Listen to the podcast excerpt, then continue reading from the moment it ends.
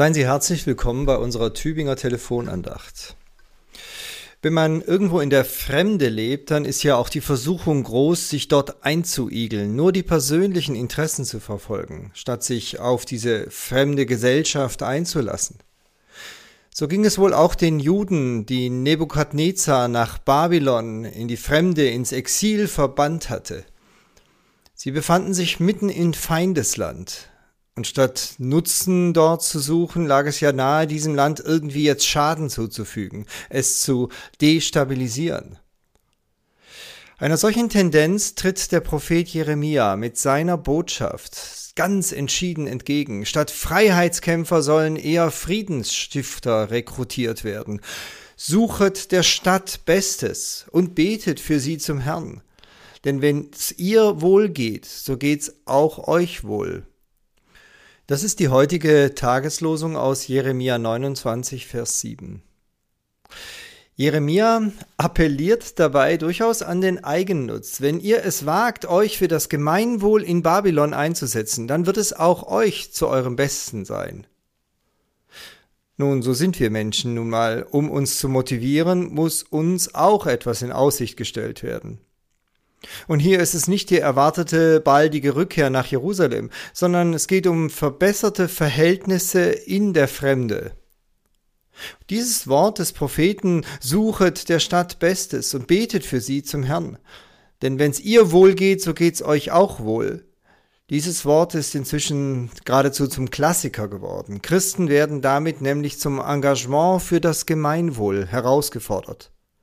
Und das zu Recht. Mir fallen dabei drei Besonderheiten auf. Es wird aufgefordert zu suchen.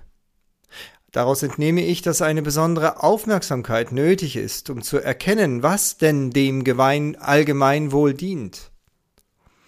Viele Nöte werden nämlich gar nicht gesehen, sie stechen nicht ins Auge, man muss schon genau hinschauen. Wörtlich ist hier übrigens von Shalom die Rede, der gesucht werden soll.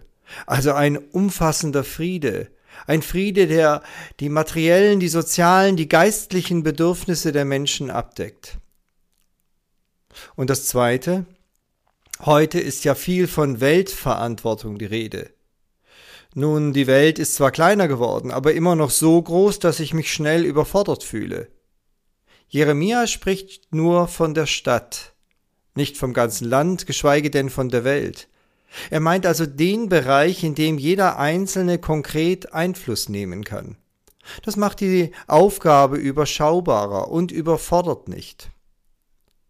Ich will nichts gegen Engagement, internationales Engagement sagen, aber manchmal kann man sich auch dorthin flüchten, um eben der Verantwortung vor Ort auszuweichen.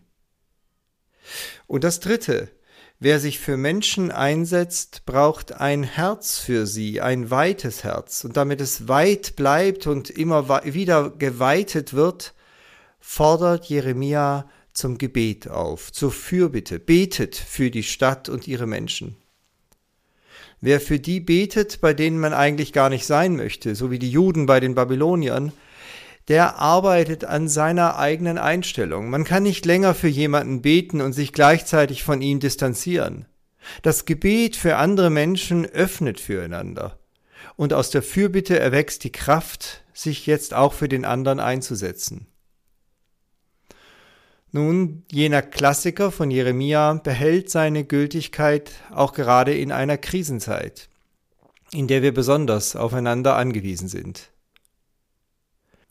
Ich grüße Sie herzlich aus Gomeringen als Ihr Pfarrer Peter Rostan und danke Günther Helmrich Lotz für einige Anregungen, die ich einem Text von ihm verdanke.